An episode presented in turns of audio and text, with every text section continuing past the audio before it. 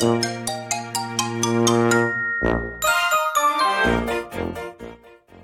徒すみおの Survival Life in Canada 皆さんこんにちは。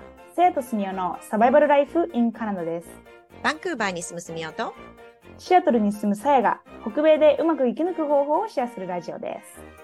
皆さんこんにちは。こんにちは。今ね私たちのあのチャンネルのタイトルをノースアメリカに変えようかっていう話してたんですよね。そうなんですよ。私。来年から変えないとですね。そう。あの、ね。私もシアトルにほぼいるので、うん。まあ、行き来してますけどね。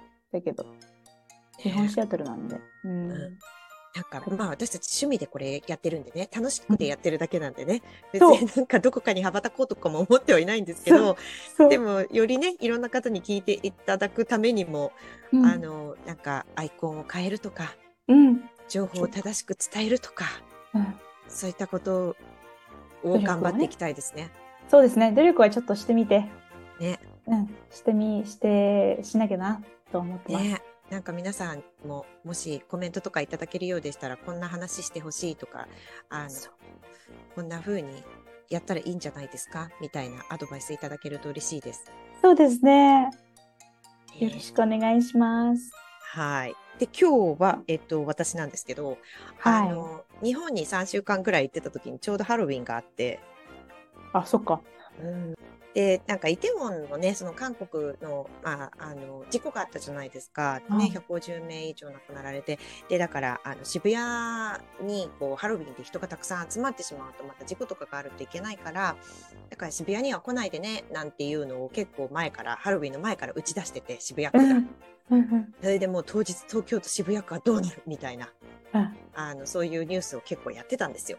はでそれを見てね私がねあバンクーバーのホームレスと近いって思ったっていう話なんですけど。いほうほうほうほう。詳なんでまあその渋谷のハロウィンとかけてバンクーバーのホームレスと解くかっていう話なんですけどね。うんその心はっていう話なんですけどね。うん。まあなんか嘘ついてもしょうがないから、うん。あの私はなんか事実を言うべきだと思ってるんですけど、うん。バンクーバー結構ホームレス多いんですよ。ね。多いですよ多いですよね。ね。まあでも、トロントも多いですし、全体的にまあどこでも多いけど、うん。やっぱり都市が大きい方が多かったりとか、そうですね。あと気候がいい方が多かったり、そう。あと家賃が高いところはやっぱえり失業するとホームレスになってしまうかなってしまうとか、そういう理由がいろいろあるじゃないですか。シアトルもだから。そうですよ。ね、だから結果的に結構ホームレス多いんですよ。そうですねで、それ以外に要因があると言われていて、どこまで本当かどうかはわからないんですけど、うん。他の州の、あの、カナダのね、他の州の人たちが、あこう、バックーバー行ってきなって言って、無料でバスのチケットとかを渡すので、ホームレスがみんな西側に来てしまうっていう、その気候が割とマイルドな西側に来てしまうっていうことがあるらしいって聞いたことがあって、はい。はいはいあで、東側とか北側って寒いじゃないですか。で雪もいっぱい降るから、凍えちゃうもんそう、ホームレスってその冬を越すっていうのがすごい大変。そう大変ですよねうん本だからホームレス的にはやっぱ暖かいところに住みたいって思うじゃないですか。うんそうですと、ね西に行くしかないんですよ。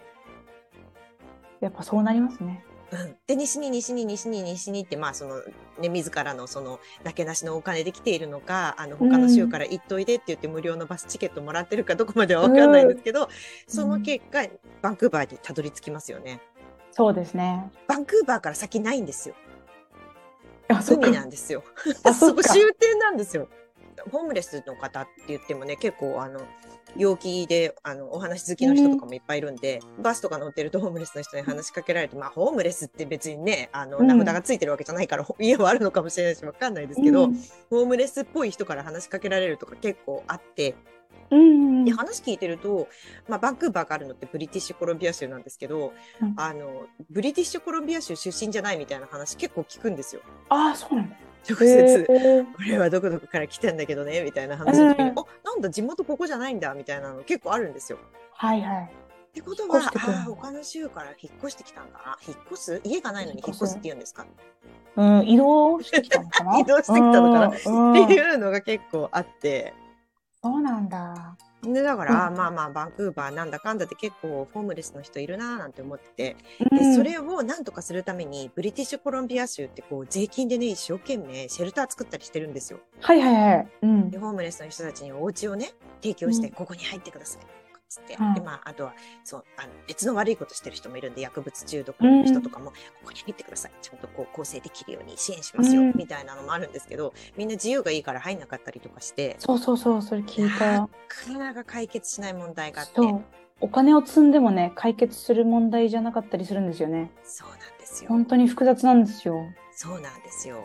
まあまあもちろんホームレスイコール麻薬中毒者じゃないし麻薬中毒者イコールホームレスじゃないからその問題ってまた別なんですけど、うん、あのでも私たちの税金とかで一生懸命サポートしようと思ってもなかなか賄えない問題があるっていうのはもう間違いないですよね。そう、うんそうなんですよね。だからなんかこう、ね、難しいですね。で、そうですしかもやっぱりりこう、暖かい気候に、なんかハワイとかも結構いるって聞いたことあるんですけど。そう暖かいとやっぱねいや、そう。あの路上でも生きていけるんでね。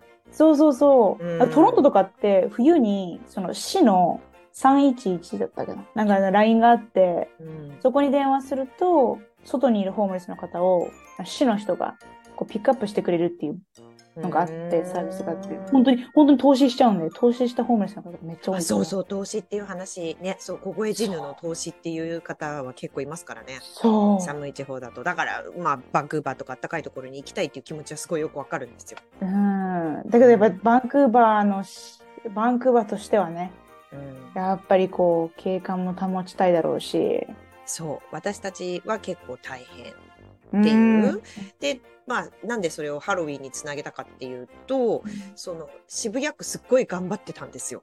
うん。で渋谷区に住んでる人たちとかね店舗のオーナーさんとかがねやっぱりそういう税金とうんかその、あのお金を出して、えー警備隊みたいな警備員とかを雇ったりとかもう 警察総動員でそれで来ないで。でくださいって言って駅とかももうあの夜からもう全部封鎖したみたいで。あ、そうなんですか。で行ってないかわかんないですけど多分仕事に行く人とかしか行けなかったと思うんですよね。うん。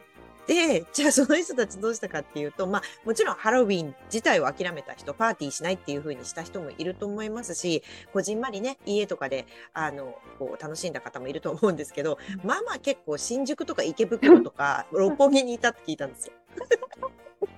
それを聞いてなんかインタビューとかもしてて、いや、なんか渋谷ダメって言われたんで新宿来ました、みたいな 歌舞伎町とかで騒いでいる人とかがいて、うん。でこれはなんか根本的な解決にはなってないというか、ね、自分たちの区には来てほしくないんで、ええ。こうよその区に行かせちゃったっていうのがね結果的にあの、まあ、渋谷区はねそのつもりでやったわけじゃないと思いますよ、もちろん家で自粛してほしいっていうことだったと思いますけど、でも結果的に遊び場所遊び場を探してる人たちってどっかでパーティーしちゃうんでね。そっか。ただこう、うん散らばっただけなんだ。そうそうそう思ってなんかうーんあれだなってなんか日本のそのハロウィンっていうもののこう捉え方が、ねね、北米とかだったらやっぱ子供のためのイベントだったりして、まあ、大人もねパーティーしますけどでもまあ,、あのハウスパーティーとかだったりとかあと、ね、決まったところでするのが多くて路上でお酒飲める国ではないっていうのもありますけど路上で騒ぐってあんまりね聞かないですけど。路上で騒いで人に迷惑かけてっていうのはやっぱり恥ずかしいことっていう認識はあるから。しないですもんね。そう、だから、まあ渋谷区に来なくってよかったねとは思ってはいるんですよ、私も。うん思ってるけど、でもなんか、あの、新宿とかに行ったって聞いた時に何これって思って、それをシェアしたかったっていう。本当ね、本当同じこと起きてますね。でもこっちもすごいですもん。あの、シアトルのダウンタウンに、そういう、やっぱりホームレスの方がいっぱいいるときって、週ごとに変わるんですよ。で、ちょっといなくなったなと思ったら上の方にみんな移動してたりとか。うんだから根本的にあそう根本的な解決にはならない。ならないですからね。だ一回もね、やっぱり、こう、厳しく取り締まって追い出したりとかすれば、そこには、その場にはいなくなるけど、結局どっかにはいないといけないから、別のとこに移動するだけですからね。そうそう、だから根本的な解決にはならなかったねっていう話。本当ね、両、両者ね、両方ね。うんはい。というわけで、今回も最後までお付き合いいただきありがとうございます。さやとすみおのサバイバルライフ in カナダ。法廷通訳と私立高校専門留学エージェントのせやと、学校スタッフのすみおがお送りしました。お便りやお問い合わせ先は概要欄をご覧ください。また次回お会いしましょう。バイバイ。バイ